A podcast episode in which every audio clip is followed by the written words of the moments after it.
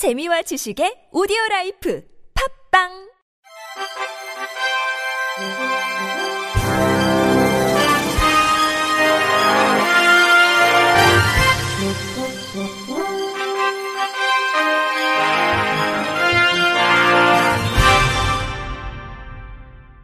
청취자 여러분 안녕하십니까? 4월 11일 화요일 KBS 뉴스입니다. 장애인의 이동권 문제를 비용 문제로 접근하는 것은 예산 논리를 가장한 장애인 차별이며 교통약자를 비롯한 모두가 원하는 곳으로 이동할 수 있는 사회가 정의로운 사회라는 주장이 제기됐습니다. 대전 광역시의회 복지환경위원회 더불어민주당 이금선 의원은 오늘 오전 시의회 소통실에서 대전 특별교통수단 운영 개선 방안 마련 간담회를 개최했습니다. 이날 발제는 장애인 이동권 보장을 위한 대전광역시의 과제라는 주제로 장애인 지하철 시위를 이끌고 있는 박경석 전국 장애인 이동권 연대 부대표가 맡았습니다. 박 부대표는 장애인 이동권 보장을 위한 방법은 간단하다. 모든 노선 버스를 저상 버스와 리프트 장착 버스로 교체하고 특별 교통수단의 대기 시간과 운행 범위를 장애인이 자유롭게 이동할 수 있을 정도로 적용하면 된다며 하지만 이를 번번이 막는 것은 예산의 논리를 가장한 장애인 차별이라고 강조했습니다. 그는 또 장애인의 이동권은 비용의 문제가 아니라 권리의 문제이며 장애인 역시 비장애인과 마찬가지로 언제나 어디로나 누구든지 자유롭게 이동할 권리와 필요가 있다며 특히 저상버스, 지하철 승강기 설치 등으로 장애인이 이동할 수 있는 사회라면 노인 등 교통약자뿐 아니라 모두가 이동할 수 있는 정의로운 사회로 한 걸음 더 나아갈 수 있다고 주장했습니다. 이어 장애인의 이동을 권리로 생각한다면 시민권의 관점에서 길은 반드시 연결해야 한다며 이를 상상하면 돈이 없다는 예산의 논리도 도로 문제를 운운하는 물리적 근거도 실체 없는 공허한 메아리일 뿐이라고 밝혔습니다.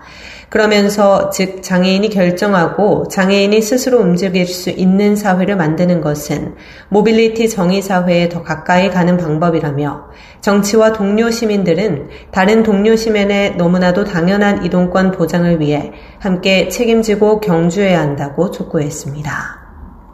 420 장애인 차별철폐 대구 투쟁연대와 대구 1577-1330 장애인 차별 상담 전화 네트워크가 오늘 국가인권위원회 대구 인권사무소 앞에서 장애인 차별금지법 시행 15년을 맞아 기자회견을 갖고 장애인 건강권을 침해하는 의료 체계 및 기타 지역사회에 만연한 장애인 차별 사례를 모아 집단 진정에 나섰습니다.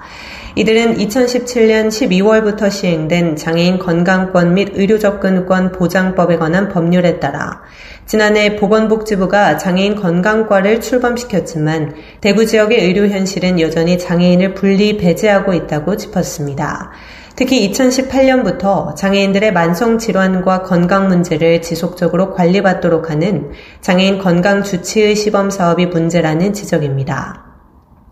이들은 지역 내 장애인 건강 주치의 제도 참여 병원 중 승강기가 설치되어 있지 않아 접근 자체가 불가능한 곳이 9곳에 달했다. 휠체어와 보장구를 이용하는 사람은 문 앞에서 돌아서야 한다며 청각장애인들의 원활한 의료기관 이용을 위한 수어 통역 서비스를 제공하지 않아 증상에 대한 정보를 정확히 알 수 없다고 지적했습니다. 심지어 병원 간판에 장애인 건강 주치의 제도 참여 병원을 명시하지 않아 위치를 찾는 것조차 어렵다고 토로했습니다. 이들은 또 건강검진을 제공하는 곳도 장애인을 위한 보조기구를 갖추고 있지 않고 전문 인력 지원을 하지 않아 엑스레이 촬영, 위 대장 내시경, 치과 진료 시 상당한 어려움이 있어 진료를 포기하는 것이 다반사라고 꼬집었습니다. 이들은 기자회견 후 인권위 대구 인권사무소에 지역장애인들이 직접 겪는 차별 사례 총 26건이 담긴 집단 진정서를 제출했습니다. 경상남도 장애인 부모연대가 어제 경남도청 앞에서 결의대회를 열고 발달장애인 권리기반 지원체계 구축을 촉구했습니다. 연대는 발달장애인과 그 가족의 참사는 반복되고 진행 중이라며 사회에 만연한 편견과 차별, 고립 속에 고통받고 있다고 주장했습니다. 인간의 삶은 생애 주기에 따라 달라지는데 발달 장애인도 마찬가지라며 나이에 따라 장애에 대한 태도와 지원 내용이 달라져야 하는데 이 영역을 가족에게 사적 영역으로 전가해 관련 제도가 미비하다고도 했습니다.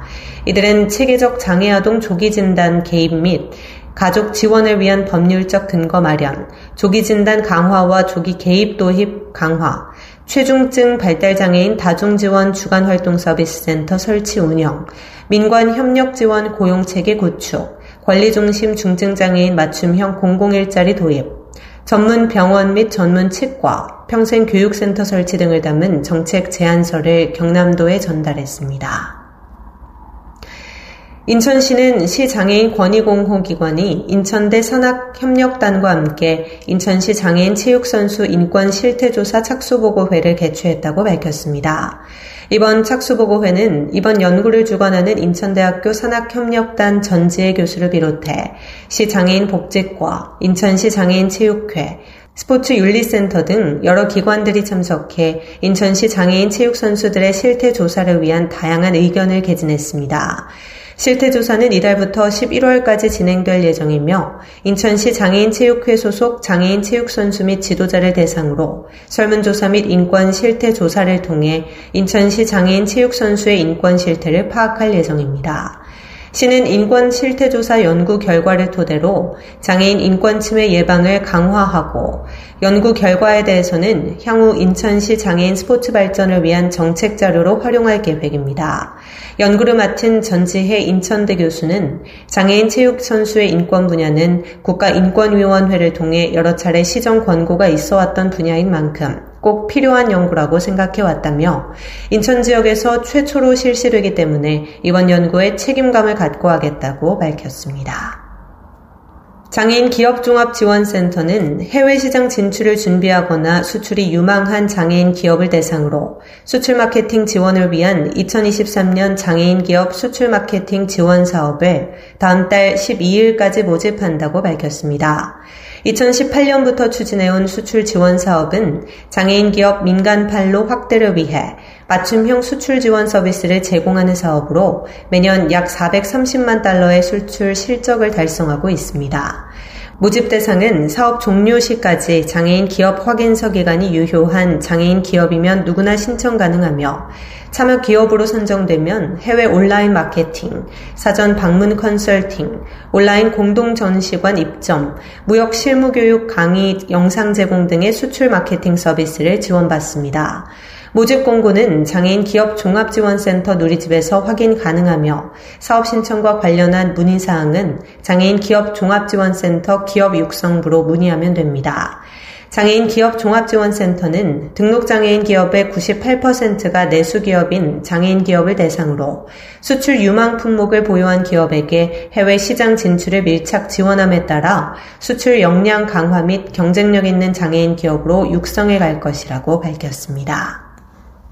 한국장애인 문화예술단체 총연합회가 제11회 대한민국 장애인 예술경연대회 스페셜 K 예선 참가 접수를 오는 6월 9일까지 진행합니다. 스페셜 K는 2011년 행사가 처음 시작된 이래 장애 예술인 발굴 및 역량 강화를 통해 사회적 예술적 발판을 마련해 예술 활동의 활성화를 목적으로 마련된 장애인 예술 경연대회로서 올해로 11회째를 맞고 있습니다. 올해 11회를 맞이한 스페셜 K는 온라인 예선 심사를 거쳐 서울, 부산, 광주에서 본선이 치러질 예정입니다. 경연 분야는 국악, 클래식, 실용음악, 무용, 연극, 뮤지컬 등 총 5개 분야로 진행되며 참가 대상은 예술에 관심이 있는 대한민국에 거주 중인 모든 장애인입니다. 다만 스페셜 K 대상을 받은 이력이 있는 참가자 및 최근 3년 동안 스페셜 K 어워즈에서 수상한 이력이 있는 참가자는 참여가 불가능합니다. 참가 신청 마감은 6월 9일 오후 5시까지며 동영상 파일과 함께 신청서를 작성해 메일로 신청하면 됩니다. 본선 경연의 세부 일정과 장소는 추후 홈페이지와 본선 진출자 개별 연락을 통해 공지될 예정입니다. 끝으로 날씨입니다. 내일은 전국이 맑은 날씨를 보이겠습니다. 내일 아침 최저 기온은 영하 1도에서 영상 9도, 낮 최고 기온은 13도에서 20도가 되겠습니다. 이상으로 4월 11일 화요일 KBS 뉴스를 마칩니다. 지금까지 제작의 권순철, 진행의 조소혜였습니다. 고맙습니다. KBIC.